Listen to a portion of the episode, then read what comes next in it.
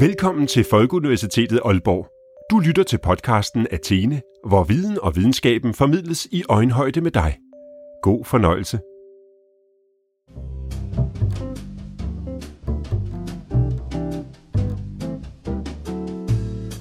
Julen er hjerternes fest, og efterhånden som den søde juletid nærmer sig, begynder mange af os at forberede os på en måned med både hyggelige traditioner, men også travlhed og forventninger. Men hvad er julen i det hele taget egentlig for noget? Og hvordan er den blevet, som den er den dag i dag? Og er julen og julegaveræset en entydig positiv ting for vores samfund? For at blive klogere på det, så har vi inviteret i studiet i dag Christian Jansen, som er professor i oplevelsesdesign og kulturanalyse ved Aalborg Universitet. Velkommen til, Christian. Mange tak, Peter.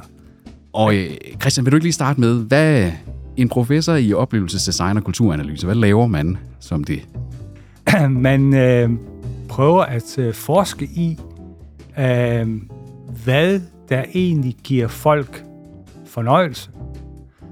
Hvad der får folk til at tænde på noget, øh, begejstres for noget, blive ked af noget, øh, vred over noget, øh, og hvordan øh, de her følelser hænger sammen med øh, både personlige og sociale strukturer. Så simpelthen den her måde, at vi i både som forbrugere, men også som borgere og brugere af ting, mm. faktisk i det hele taget omgås og færd. Altså det er, jo, det er jo utroligt bredt, men på mange måder også nærmest det mest grundlæggende i, i vores sådan, væren i, for, mm. i sådan dagligdagen der så.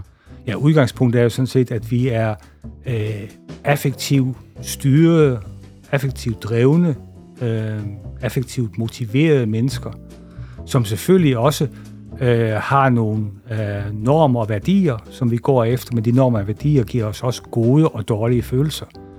Øh, så jeg tror, det som en professor i oplevelsesdesign og kulturanalyse interesserer sig for, det er, hvad er egentlig sammenhængen mellem øh, de øh, forudgivende sociale og kulturelle mønstre, som vi befinder os i, og vores egen øh, lyst og glæde øh, og fortvivlelse og øh, nogle gange måske altså også øh, øh, afsky Ja. for at øh, deltage i den verden, vi nogle gange befinder os i.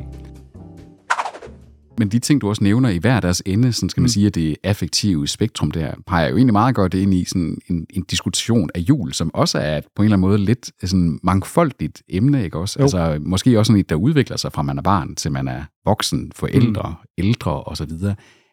At det, at, ligger der ikke også noget i, at julen faktisk indeholder stort set hele følelsesregisteret et eller andet sted? I den grad, altså julen er for eksempel, altså, eller for det første, kulturelt kompleks. Øh, den måde, vi fejrer jul på, jamen det, kom, det er noget, vi har stykket sammen fra mange forskellige steder, og vi har dannet en rimelig fast tradition. Øh, på den anden side er julen også noget, der både fremkalder store forventninger, øh, spændthed, hvad ligger der under juletræet, øh, begejstring over at få det, man nu har ønsket sig, glæde over, at familien nu er samlet, og man har et fællesskab, øh, fortvivlelsen over, at man ikke fik det, man havde ønsket sig, fortvivlelsen over og vreden over, at øh, nogen opfører sig utærligt, skuffelsen over ikke at have fået det, man har ønsket sig. Øhm, julen er den tid, hvor folk glæder sig allermest, men det er også den tid, hvor der er allerflest husspektakler. Og et andet øh, forhold, det er, at jul er jo et meget intim, familienær tidspunkt. Det er også det tidspunkt, hvor folk kan være allermest ensomme. Mm-hmm. Dem, der ikke har mulighed for at deltage i noget, der kunne udvikle sig til et slagsmål, men nogle gange altså også udvikler sig til hygge, Ja, altså man, som egentlig er udstødt fra det, udgrænset fra at være med i det der meget eksklusive fællesskab, som gerne skulle danne sig omkring juletræet, og som nogle gange øh, ender ud i lige det modsatte, altså uenighed, vrede, gammel nag, der kommer op, osv. Når jeg tænker på jul, så tænker jeg egentlig altid på øh, øh, Tol- øh, Tolstoy. Tolstoy, meget vigtig forfatter, øh, skrev nogle af de vigtigste romaner i 1800-tallet, Krig og Fred, ja. øh, men også øh, Anna Karenina, som øh, handler om en kvinde, der kommer galt af sted, en falden kvinde, den der Anna Karenina, den starter med en meget berømt sætning, som lyder nogenlunde på den her måde. Øh, alle lykkelige familier ligner hinanden, hvorimod alle ulykkelige familier er ulykkelige på deres helt egen måde. Og det minder mig enormt meget om jul, fordi jul, alle julefester ligner sådan set hinanden. øhm, hvis man sådan, det er bare en påstand det her, hvis nu tager et, et gennemsnit af den danske julefest, Ja. juleaften, jamen så vil øh, folk kunne genkende øh, 80-85 procent af, hvad de selv laver til jul, hvis de holder jul, øh, med det der gennemsnit, de udspiller sig. Ulykken kommer så ind der, hvor øh, den faktiske jul adskiller sig fra den ideelle jul. Jul er jo virkelig noget af det mest ritualiserede, der findes i vores samfund, og det er også, tror jeg, den højtid, som folk anser for den vigtigste. Ja. Øh, Det stammer jo fra en, delvis i hvert fald fra en kristen højtid. Mm-hmm. Ja, vi fejrer jo reelt set Kristi fødsel Ja. øh, 24. Ja. Ja. december. Øh, nogle siger jo så, at det er noget, der er blevet klasket ned over øh, solværvefesten, som mm. man fejrer før kristendommen kom til Danmark og til Nordeuropa. Øh, og det er jo nok meget sandsynligt, øh, fordi hvorfor skulle Jesus lige være født den, den Ja, 20. ja, præcis. Øh, hvor ved vi det fra? Det står ikke engang i Bibelen. Øh, men hvis man kigger på de kristne højtider, så er julen jo ikke den vigtigste højtid. Det er påske, fordi. Ja. der øh, frelseren genopstår, og fordi han genopstår, så frelser han faktisk menneskeheden. Det er nok den vigtigste højtid, Ja. hvis man kigger på kirkeåret. Ja. Øh, men øh, som menig borger i det her land, der opfatter man jo nok julen som den vigtigste højtid. Og det, øh, Har det altid været sådan? Altså, hvor langt tilbage skal vi, skal vi for, at sådan julen bliver noget, der sådan er, det her det er den vigtige højtid for danskeren? jeg tror, vi skal længere tilbage i 1800-tallet. øhm, netop ved den der sammenknytning af solværvefest og Kristi fødsel. Øhm, det, som mm, julen, gør julen særlig der, det er, at det sådan set, nu siger jeg bare noget, fordi jeg er ikke øh, julehistoriker, øh, men det er en slags slagtefest. Ja, Øh, man har skaffet sig af med de dyr, der ellers vil spise øh, mad øh, efter jul. Øh, man har ikke kun skaffet sig af med dem, man har også tilberedt dem og dit og dat.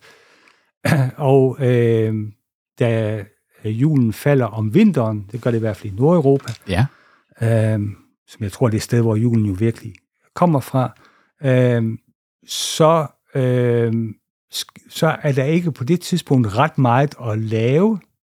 Det er, jo- vi har på det tidspunkt et landbrugssamfund. ja vi, kan ikke, vi kan ikke gå ud i marken, den er Nej. frosset til. Nej, og ja, og måske ligger der sne. Ja. Øh, det gør det sjældent.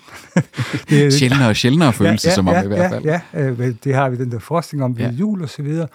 Øhm, så man har egentlig en forholdsvis ledig periode, øh, efter at dyrene er slagtet, og øh, fordi man ikke kan arbejde på marken øh, i den der periode der. Det er også mørkt. Øh, Hvad bruger man så dagen på? Jamen, man bruger dagen øh, på blandt andet at fylde fedtdepoterne, fordi det, der kommer til at ske efter jul, det er, at der bliver mindre og mindre mad, så man skal helst være fyldt op. Øh, nu er det jul igen, og julen var lige til påske. Nej, det er ikke sandt. Indimellem er det faste. Det er for at øh, stå imod, kunne stå imod fasten, at vi spiser til jul. Altså, det, altså jeg tror, det går ind i en øh, helt funktionel øh, levemåde, levestruktur, man har haft på landet, øh, lad os sige, indtil 1800-tallet. Det, der sker i 1800-tallet, det er jo egentlig altså noget helt fantastisk med jul, og det der, den der altså også fremragende sang, øh, Højt fra træets grønne top, Ja. øh, det, øh, det har noget at gøre med. Jamen det er, at julen øh, bliver også et byfænomen. Det bliver et borgerskabsfænomen. Ja, Hvis nu tager den sang, Højt fra træets grønne top, som også bliver sunget rigtig meget omkring juletræet, tror jeg, den fortæller jo egentlig om, hvordan julen skal fejres. ja, Øh, for dem, der ikke sådan lige har det parat, jamen så er den jo skrevet af en mand, der hedder Peter Faber.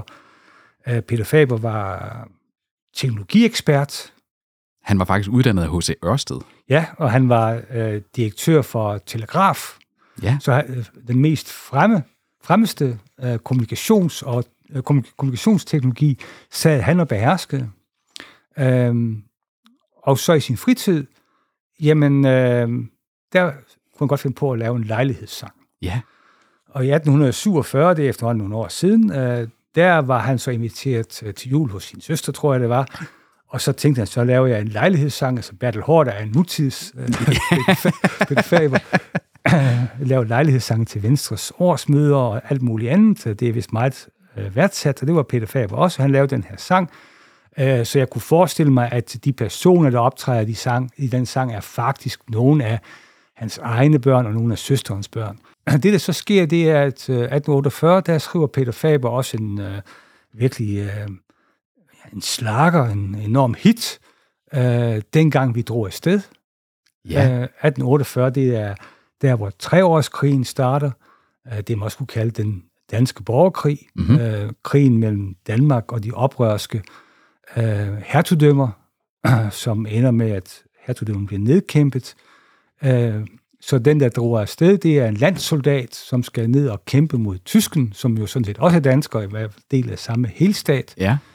Øh, og det er en kæmpe succes, og måske synges den endnu den dag i dag. Jeg kan i hvert fald huske min barndom, det ligger så et par hundrede år tilbage, øh, der var det noget, der stadig blev sunget, fordi det også fortalte rigtig meget om danskere og dens, danskernes ærkefjende, tyskerne, som skulle bekæmpes. Så det laver han i 1848, og det får jo så... Øh, så der er vi imod tyskerne i den ja, imod, ja, ja, så det får jo så øh, ham, og måske også komponisten af den, dengang, øh, jeg drog afsted, Hornemann, til at tænke, at vi kunne også gøre noget med den her julesang. Og det bliver så et hit, og den synger vi så stadigvæk. Nu er det så et tegn på gamle dage, dengang var det et tegn på nye tider. Den fortæller jo simpelthen, hvad jul går ud på. Det går ud på juletræ. Hvor har vi juletræet fra? Jamen juletræet, det er noget, der man mener altså opfundet eller opstået i Strasbourg. Strasbourg. I Strasbourg, ja. ja. Det ligger i Frankrig i dag. Øh, det lå det også dengang, det blev opfundet i 1700-tallet, men det var et tysk område i Frankrig. Ja. Strasbourg. Det kommer fra Strasbourg. Så ideen med et juletræ, det vandrer op gennem Tyskland, og så i 1840'erne har det så også nået Danmark, og man begynder at pynte. Uh, man begynder at sætte et juletræ i, uh, i stuen, og man begynder at pynte med uh, engle og uh, julegodter og uh, stjerne og dit og dat. Og det er jo alt sammen uh, beskrevet i den her sang, højt fra, jule, fra træets grønne top, stråler juleglansen. Det er jo den der stjerne, der er øverst. Mm-hmm. Uh, og det er en sang, som jeg kan huske i min barndom, så, så forstod jeg simpelthen ikke, hvad den gik ud på. Uh, det undrer mig meget. Altså, først skal træet vises. Og siden skal de spises. Ja, og så tænkte jeg, spise et juletræ, er ulækker. Ja. jeg hørte min far fortælle om en gammel mand fra min fars barndom, og så er vi tilbage i ja, for næsten 100 år siden, øh, der røg sit juletræ, og det blev så også blind af. så øh, den ja. er hermed givet videre. Lad være ja. med at gøre, ryge lad, lad være med at ryge juletræet. Man ja. skal ikke spise det. det er så først meget sent, det op for mig, at det var faktisk, fordi det var øh, krammehuse med slik ja. og så videre. Noget, man måske stadigvæk har i dag, men i hvert fald havde indtil for, lad os sige, 30-40 år siden, så var juletræet faktisk noget, der også var øh, pyntet med alle mulige lækkerier. Så i stedet for, at julegodterne kommer på bordet, ja. efter, mens man sidder og pakker gaverne op, så var de faktisk ja. på træet dengang. Ja. Det, var, øh, det var en del af træet. Øh, og derfor skulle man først se det, først beundre det, og så først bagefter, når vi havde danset færdigt og så videre, og fået vores gaver, så skulle det spises. Sikkert mådehold, det har krævet af datidens børn, at ja. stå og kigge på alle mulige lækkerier, der måske heller ikke lige var hverdagskost for alle i et borgerhjem øh, mm. dengang der, og så først øh, skal vente til hen sidst på aftenen til at må spise. Er det? Du må jo regne med, når man så går tilbage til 1850, det er længe siden jeg har været der, men, øh, så var der jo øh, visse ting, som var meget sjældne. Hvis jeg går sådan lidt meget langt frem, altså fra 1850 til 1930'erne, ja. der har min mor fortalt mig, at appelsiner, det fik man en gang om året. Det var til jul. Ja. Det var en sjældent øh, frugt, øh, både fordi de groede ikke hele året rundt, og de kom jo så først til Danmark, når der var jul. Ja. Så man fik jo typisk øh, appelsin og mandarin og dit og dat, dadler og finer, som vi stadigvæk spiser. Ja, ja. Spiser vi egentlig kun til jul. Meget absurd, for det smager Ja. faktisk meget godt. Man kan spise det hele året rundt. Øh, Det er godt for fordøjelsen. ja, ja, og det er sundt, og det smager godt, og godt for fordøjelse og alt muligt Alt andet. det hele. Ja. Øh, har man selvfølgelig især brug for det til jul, men øh, altså, jeg kan kun, øh, kun råde folk til at spise det hele året rundt, fordi det er noget, der er sund su- sukker, ja. øh, så, så tag og spis det. Det har man også kun til jul. Det, du har helt ret i, det er, at den her sang, den handler jo om behovsudsættelse. Ja. Øh, den handler om at glæde sig. Overspændte forventninger. Man kan næsten ikke lade være med at røre ved de her ting. Men man får lige at vide, hold lidt igen. Fordi det kommer først senere. Og hvis du er et artigt barn, så har du tillid til, at du nok skal få, og derfor behøver du ikke at få det lige nu. Så det handler om artighed, lydighed, selvbeherskelse, selvkontrol, behovsudsættelse. Det er det, den sang øh, handler om. Og hvis man udøver det her, eller udviser de her egenskaber, så bliver man også belønnet. Så får man sin dukke, så får man øh, sin tromme, som man så godt nok får under juledansen, men ikke trummer på, før min sang er Før omme. sangen er omme. Ja. Ja.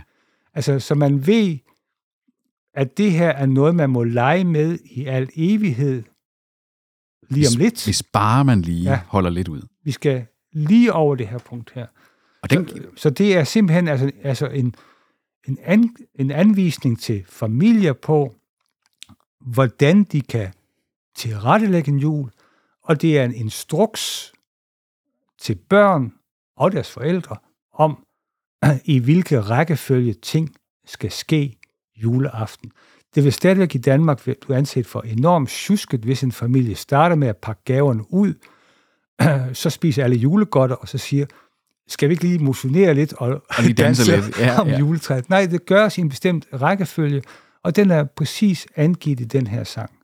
det der med børns forventningsglæde og behovsudsættelsen, mm. den kender jeg da for eksempel godt. Nu holder jeg øh, jul sammen med mine øh, fætter og kusiner, der har meget små børn. Mm. ikke også? Øh, hvor man må gå efter alt den bedste øh, onkel øh, ja. Eller, eller fætter, fætter sådan logik i at prøve sådan at holde dem aktive, sådan mm. det er, at de gider at vente både til efter julemaden, til efter risalamangen, mm. måske er der sågar pakkespil hos nogen, Ja. dans og så gaver. Ja. At, øh, det er jo næsten et helt projekt i løbet af sådan en juleaften mm. At holde børnene sådan, øh, i det mådehold ja. Ja. der. Og det er jo der, den første ulykke ved julen tit opstår, at øh, lille Peter på to kan ikke forstå det her. Øh, så bliver bedstefar sur. Øh, så bliver øh, bedstefars øh, svigerdatter vred på bedstefar.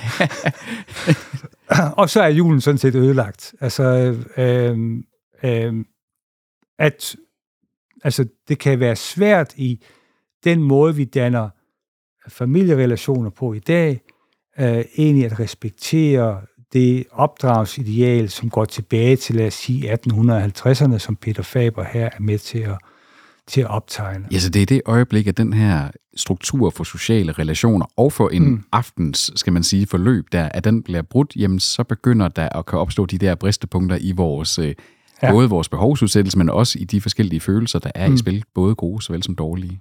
Altså, hvis man skal sige det sådan lidt skematisk, så kan man sige, at øh, den gamle jul, øh, jul øh, som almuen, Ja. landbobefolkningen fejrede, det var sådan egentlig en altidsorienteret jul. Den var cyklisk. Julen kommer, øh, efter julen kommer der en faste periode, øh, så kommer der en såperiode, så kommer der en høstperiode, og så kommer der slagteperiode med jul Yes. og så videre. Det, år efter år gentager samme cyklus sig. Med øh, det borgerlige jul sådan fra omkring år 1850, så det kan godt være, at det er, altså, har formodentlig også former fra 1800 og dit og dat, men altså Peter Faber sætter det så på, på, på tekst Ja. ja. 1848, Ja. 47-48. Der har vi en fremtidsorienteret jul.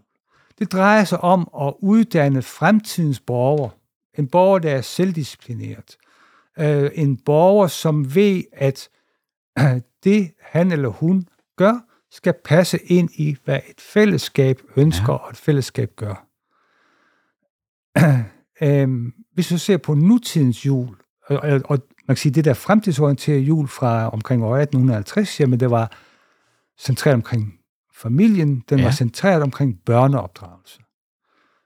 Nutidens jul øh, trækker kraftige veksler på det her, den her idealforestilling, men den ja. har det jo egentlig ret svært, fordi hvad er en familie i dag?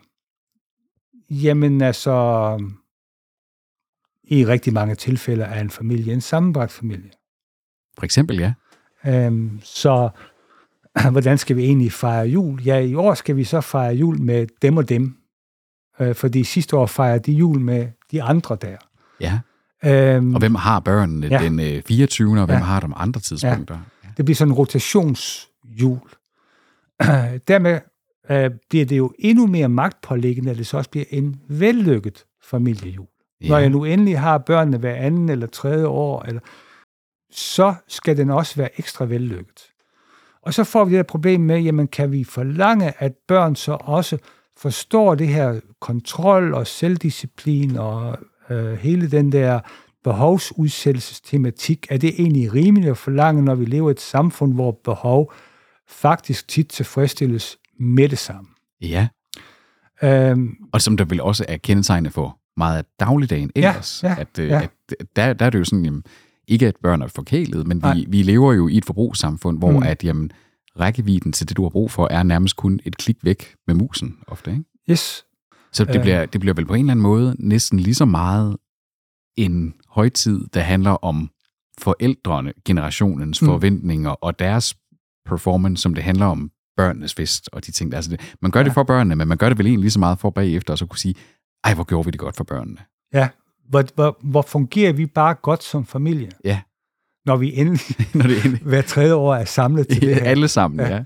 ja. Det vil sige, at julen har ikke så meget en øh, fremtids, fremtidsorientering, men det har en nutidsorientering. Øh, julen skal være med til at bekræfte, at familien, som vi har den lige her og nu, er i orden.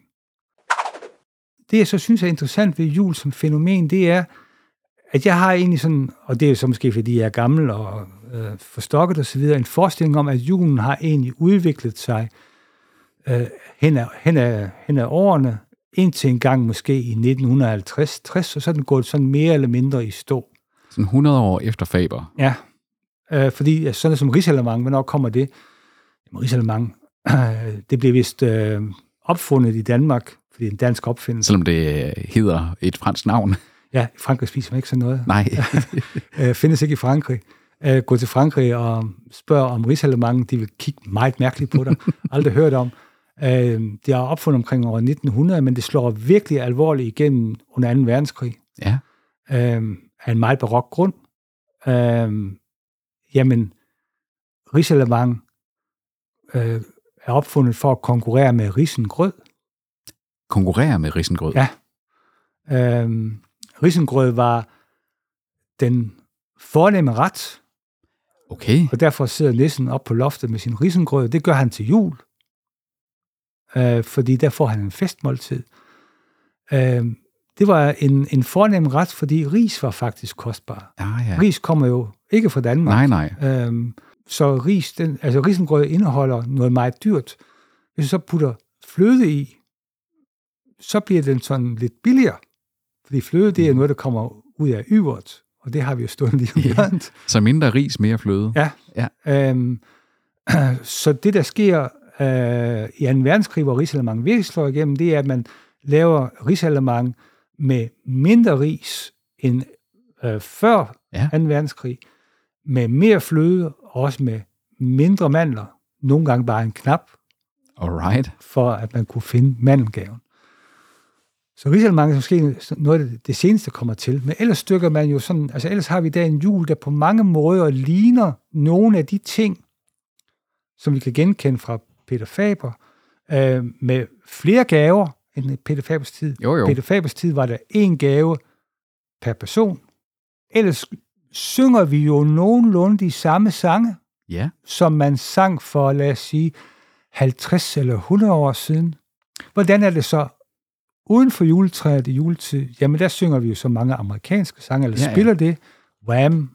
Uh, Last Christmas, ja. ja. ja, um, Mariah Carey, hvad Ja, man ja, ellers har nemlig. af, af, popmusikere Ja. reelt set. Ikke? Det er jo popmusik der. nemlig. Og det er også ældre sange. Ja. Um, når man hører Wham! så ved man, nu er det snart jul igen. Ja.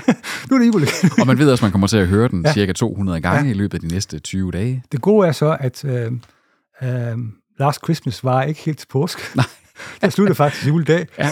Så det Ja, slut, så vil man simpelthen heller ikke høre det mere, ja. Eller spille det mere. Øh, så så øh, rigtig mange af de her ting er, som vi gør omkring øh, ved jul i dag, de er enormt traditionsborgere. Men, Ja. men, men lad os sige, altså det, som er med til at gøre jul til noget anstrengende i dag, Ja.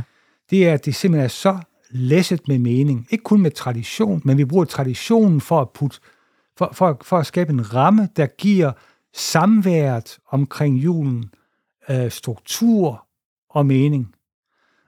øh, og det er vigtigt, fordi en rigtig jul er det, der fremkalder rigtige følelser, der viser, at øh, vi er en rigtig familie. Så hvis der går bare det mindste galt i den rigtige måde at gøre jul på, så kan vi meget hurtigt få ikke rigtige følelser, vrede, surhed, skuffelse, som viser, at vi ikke er en rigtig familie, men en ulykkelig familie. Øh, det tror jeg er sådan det, det nye, det problematiske, ja, det komplekse og farlige ved nutidens jul. Hvis vi så skal prøve at øh, skifte lidt spor hen af, sådan sige, fordi nu har vi snakket om sådan det brede, den, det brede koncept med julen. Mm. og igennem også Peter Fabers sang her, har nærmest opskriften på den. Øh, en person, der er fraværende fra Peter Fabers sang, det er jo julemanden. Ja, det er meget interessant. Julemanden er der ikke. Og hvorfor er han der ikke? Ja, hvorfor er han ikke det? Fand, fandtes han ikke dengang? Han fandtes ikke. Han fandtes simpelthen Nej, ikke i nej. 1847. ikke i Danmark. Nej. Altså, han fandtes heldigvis andre steder. Altså, Og, og, og, og hvis der er nogle børn, der lytter med derude, han har selvfølgelig altid eksisteret. ja. Julemanden, han kommer til Danmark i 1898. Det er den det festlige ankomst af julemanden til Man Danmark. ved simpelthen 1898, at der kommer han til Danmark. Det, der sker i 1898, det er, at øh, en norsk-dansk tegner, Louis Moe, øh, i sin tid meget berømt, fordi Louis Moe, han var også illustrator på Saxo Grammaticus. Okay. Øh, han udgav øh, en bog, som hedder Julemandens bog. Julemandens bog. Og der ser man julemanden for første gang. Hvert fald, hvad man har kunne finde indtil videre. Det kan Ja. ja. være, der også fandtes nogen fra 1895, så hvad pokker vi er. Og, og, og jeg skal lige være med, altså, øh, der ser man julemanden for første gang i Danmark. Ja. Øh, han, han kommer vel han, Han kommer et steder. andet sted fra. Ja, ja, ja. Øhm, han kommer nemlig fra USA. Ja, Øhm, af alle steder. og nogle øh, folkemindesamlere mener, og det tror jeg, det er helt ret i, det er, at danskerne stifter bekendtskab med ham, øh, og tyskerne stifter bekendtskab med ham, og englænderne stifter bekendtskab med ham, fordi øh, emigranter til USA begynder at sende julekort hjem, Ah, ja vel. hvor øh, julemanden er på. Så på den måde øh, lærer man noget om, at der findes sådan en, der hedder julemand. Øhm, øh, og julemanden hedder jo ikke øh, julemand på, på øh, amerikansk, han hedder Santa Claus. Ja. Og Santa Claus, det er jo sådan en interessant skikkelse, øh, fordi det er noget, som amerikanerne så til gengæld har hugget, hugget fra hollænderne. Fra hollænderne. Sinterklaas. Øh, hollænderne er kommet til New Amsterdam øh, sådan omkring 1625 og har slået sig ned der, og, og de øh, hollænder, de øh, holdt fast i deres traditioner. Det var landmænd, og øh, de holdt fast i deres traditioner og dyrkede deres jord og dit og dat. Mhm. Og de boede så tilfældigvis et sted, hvor jorden på et tidspunkt blev dyrere og dyrere og mere og mere værd. Fordi øh, det, som gang hed New Amsterdam, det var blevet til New York, og af en eller anden grund blev det en metropol. Så det var jo faktisk meget rige mennesker, der endte ja. med at være hollandsk afstamning i øh, New York. Ja. Så det var også nogen, der aftvang beundring. Og de havde Sinterklaas. Og Sinterklaas, det er en øh, græsk helgen. Græskhelgen simpelthen. Ja. Så, vi er, så først fra USA, men tilbage til Holland, og så til Grækenland simpelthen. Ja, altså og ikke engang Grækenland, det der hedder Lille Asien, men det var græsk dengang. Lille Ja. Asien, det er det, der hed- i dag hedder Tyrkiet. Ja. øh, der gik øh, der en biskop rundt, han hed Sankt Nikolaus. Øh, det hed han ikke, den gik rundt, da det var først senere. Øh, han var biskop, og han gjorde gode gerninger. Øh, en af de gode gerninger, han gjorde, det var, at øh, han skænkede penge til en øh, fattig enke, Ja. øh, som ikke kunne betale sine regninger, og derfor var i fare for at skulle øh, give øh, sine tre døtre som slaveinder til en ukristen liderbuk. Sikke en drabelig øh, Ja. skæbne. Han gav penge, så de blev reddet. Ja, okay. Øh, det var en god gerning. Øh, da han så dør, og det er efterhånden nogle år siden, det har været i 300-tallet, så bliver han så helgenkort, og han bliver skytshelgen for, for børn. Så der er simpelthen den her med, at man, der er en eller anden helgen, der gør noget helt særligt, primært for børn. Ja. Der, der sådan er fællesnævneren for Ja. ja. alle de her skikkelser, der op, opstår i kølvandet på, at der har været en rigtig historisk person. Og så er det jo ekstra sjovt, at det er noget, der virkelig opdyrkes i Holland i 15-1600-tallet. Øhm, det, der kendetegner Holland i 15-1600-tallet, det er, at det er protestantisk. Ja. Det er antikatolsk. I den protestantiske kirke har man ikke helgener. Nej, det er selvfølgelig rigtigt. Så her er en af de meget få helgener, der får lov til at være i et protestantisk univers. Fordi han får lov til at være et protestantisk univers, får han også lov til at udfolde sig i USA, som på det tidspunkt omkring slutningen af 1700-tallet ikke er katolsk overhovedet. Det er også et protestantisk univers. Ja. Det vil også sige, at øh, Sinterklaas han udfolder sig også med nogle protestantiske træk. Protestantismen siger, øh, du vil blive belønnet både i det hinsides og også i dette liv for de gerninger, du gør. Øh, er du velstående, er det et tegn på, at du er et godt menneske, det er prædestinationslære, Ja. så har du også en rigtig god chance for at få adgang til himmeriget. Hvordan kan man blive velstående? Jamen ved at udøve selvkontrol og selvdisciplin og behovsudsættelse. Ja. Borgerlige værdier. Holland er en borgerlig republik. Det er den første borgerlige republik. Det er borgerskabet, der hersker der. Og det er Sinterklaas, der er med til at indputte de her borgerlige værdier. Det er jo interessant, så der simpelthen er, at der flyder et savn på det her tidspunkt, at det jo Mm. nærmest over og faktisk påvirker, hvordan man helt indretter sin, sit, sit samfund i Holland der. Man kan bruge det her savn for at forklare noget om, hvad gode børn skal kunne, Ja, og hvad gode børn skal lade være med. Og gode børn skal lade være med at være en pestilens, øh, drille deres søskende, være ulydige over for deres forældre, øh, være uden selvkontrol. Det er dårlige børn. Og det bruger man faktisk Sinterklaas-festen til, for at fortælle børn, hvad konsekvensen af ulydige gerninger er, og hvad konsekvensen af lydige gerninger er. Øh, Så det her er øh, altså noget, der er helt typisk for øh, den måde, hvorpå ham der Sinterklaas fungerer. Han belønner de artige børn, han straffer de uartige børn. ja, ja.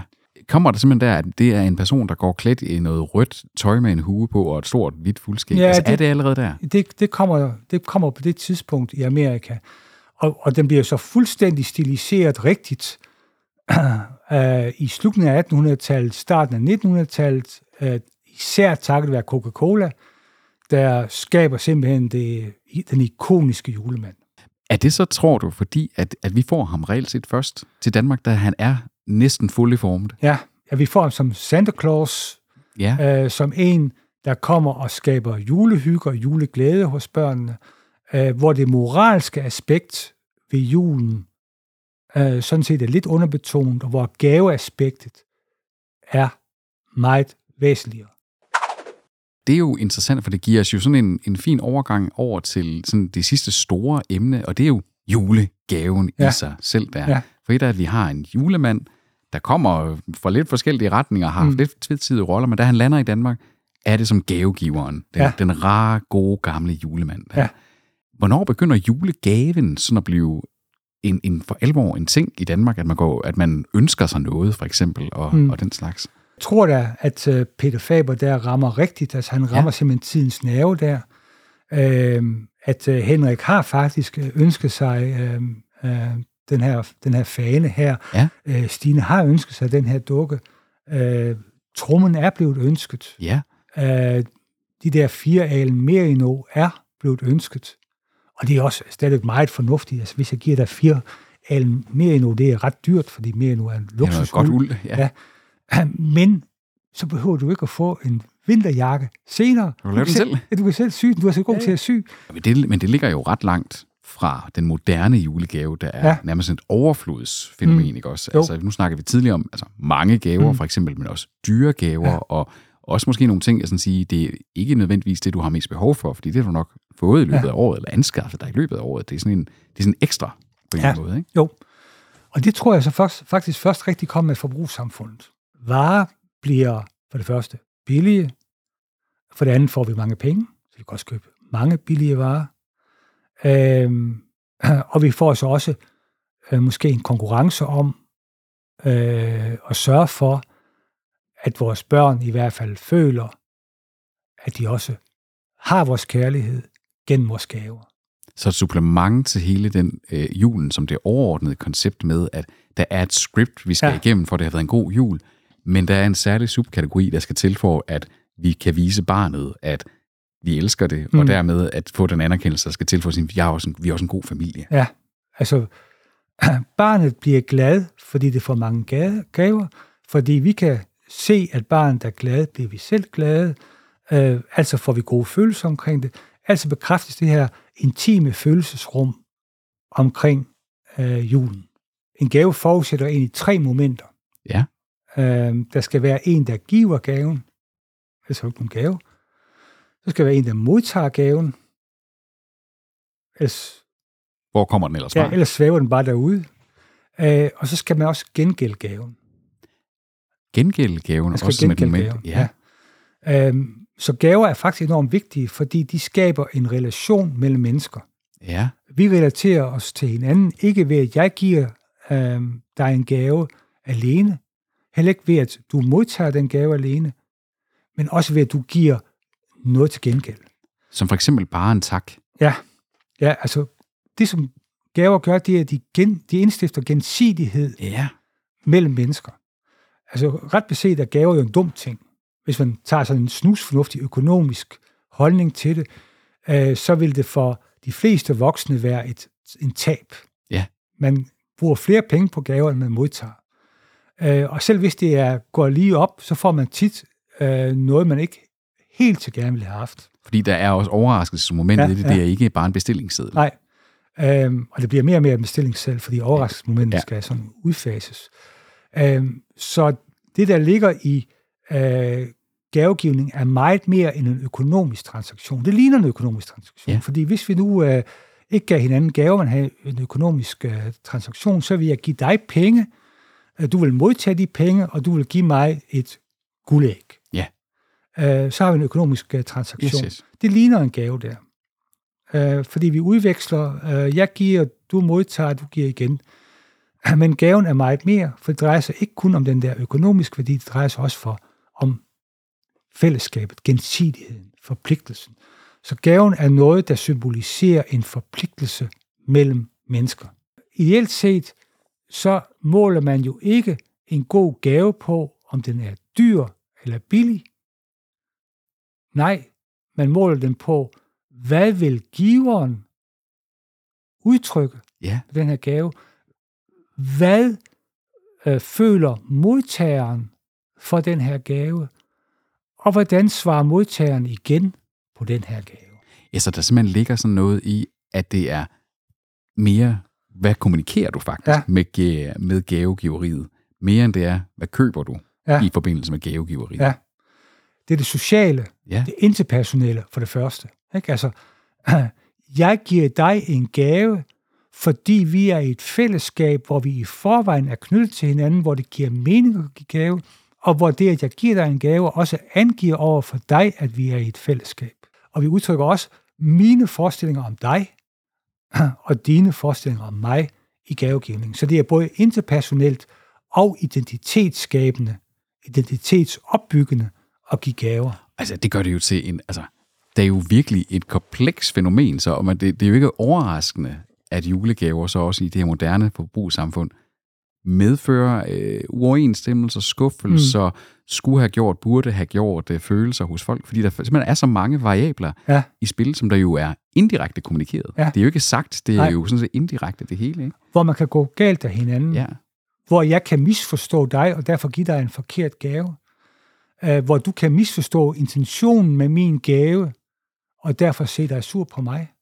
Så gave er både noget, der man giver med glæde, men man giver det også med ængstelse. Ja. Og man modtager uh, gaver uh, med glæde, i højspændt forventning, men også i frygt. Hvad kommer Peter med i dag? Ja. Ikke? Altså, Bare det bliver bedre end ja. sidst. Hvordan har jeg misforstået mig i dag? Ja, lige ikke? præcis. Uh, så de her, for, altså de her aspekter er simpelthen på spil i gaven. Og det, altså, det, det, det rammer sætter meget godt hele vores snak her, hvis vi sådan hen mod afslutningen, fordi jeg synes jo, vi har haft sådan en fortælling her om, at, at julen er noget, der ligesom er født ud af en, en traditionsbundhed, mm. et kludetæppe af import, af nærmest parallel import fra forskellige lande, men der også har sådan en script for, hvad der er det rigtige. Ja. Og, og, og vi bruger det sådan til at bekræfte et socialt fællesskab.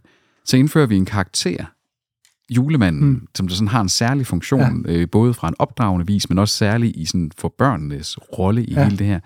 Men han kommer med noget, som jo egentlig dækker os alle sammen. Det er gaven, som mm. det her kommunikationsredskab bliver ja. det jo nærmest. Det faktisk at bekræfte, kommunikere en hel masse ting omkring mm. mig, dig og vores sociale fællesskab. Mm. Så jeg kan jo godt se, at ud fra det, så som sådan en kulturel begivenhed, så er julen godt nok en kompleks størrelse øh, i forhold til, hvad ja. det egentlig fortæller om os og, og hinanden og en potentielt enormt farlig størrelse, som simpelthen kan ødelægge relationer.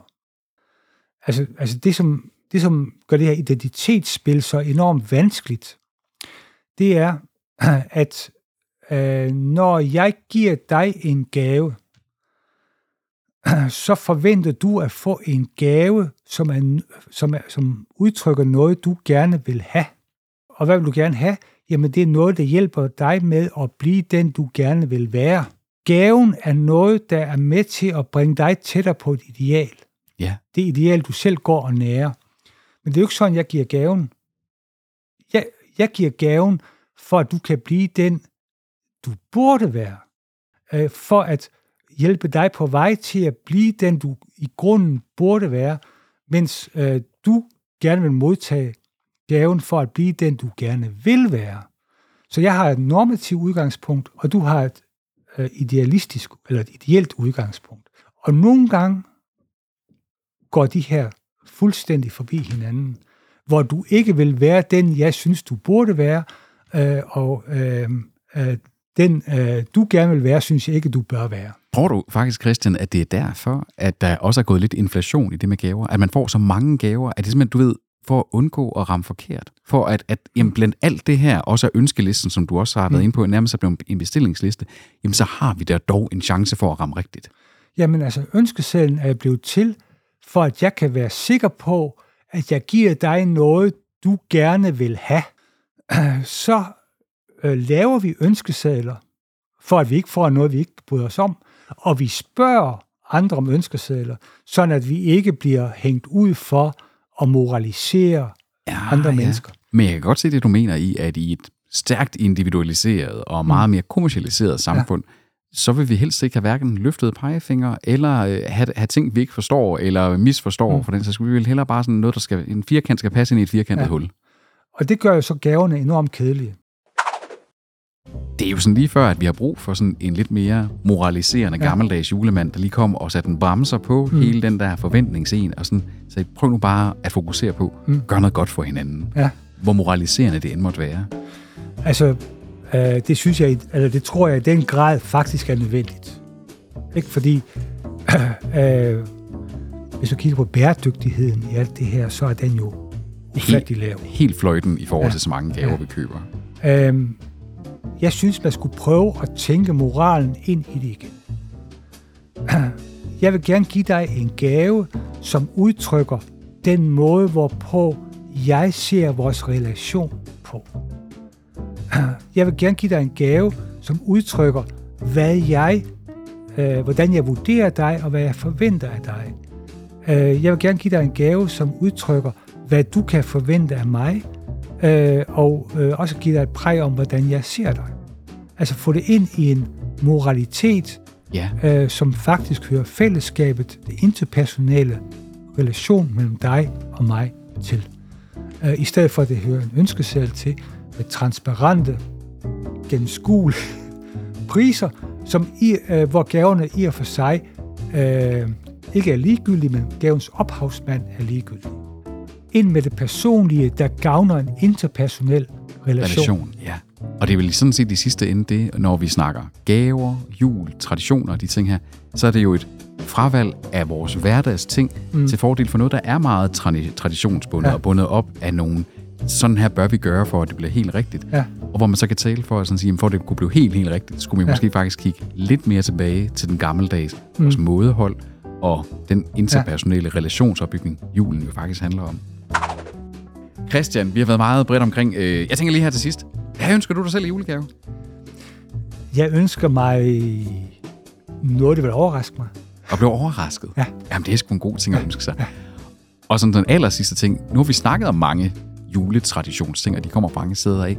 Hvad, øh, hvad for en juletradition i Danmark tror du stadigvæk 100% er her om 100 år? Nu bliver, nu bliver du jo citeret for ja. det. øh. Jeg tror, at, altså, det skal måske ikke være vismand for at kunne sige, jeg tror, at julen øh, vil blive mere bæredygtig. Ja. Øh, det vil sige, at der vil være mindre fokus på fros. Jeg tror faktisk også, og det er måske mere håb end en tro, øh, og det er i hvert fald mere en viden, at der vil komme en moralitet tilbage i højere grad Ja. i jul, end der er i dag. Fordi ellers giver det ikke mening, så kvæles vi i den her kons- konsumjul. Så øh, en, en mere bæredygtig jul, med hvor vi holder fast i, i den sådan skal man sige, meget klassiske, lidt moralske sådan, ja. Grundprincipper i, hvad julen og gavegiveriet. Ja. og, og familiesamværet ja. er. Forpligtelsen over for hinanden. Øh, gensidigheden. Jamen, det er jo et smukt punktum for den her episode, at vi, vi sådan set bare skal huske, at julen handler om at være gode ved hinanden. Christian, tusind tak for, at du blev med i den her episode. Jeg føler, at jeg blev meget klogere på dels, hvor julen kommer fra, men også lidt af, hvor at julen egentlig er på vej hen i forhold til, sådan, kan, det, kan det briste eller bære den måde, vi fejrer jul, og særligt håndtere det med gaver den dag i dag. Jeg håber også, at er der andre derude, I blev klogere på det. I hvert fald Christian, tusind tak for, at du ville være med. Velkommen. I næste episode, der er podcasten, der skal vi til noget helt andet. Nu der forlader vi julestemning og juleglæden, for der skal vi til sårnes verden. Vi skal simpelthen snakke om, hvordan man i moderne medicin arbejder med, hvordan vi heler, og hvordan vi faktisk hurtigere kommer til hægterne igen, efter for eksempel lang tid sygdom, operationer osv. Men indtil da må I have en glædelig jul derude. Ha' det godt. Jeg er jeres vært, Peter Vistisen. Det her var podcasten Athene.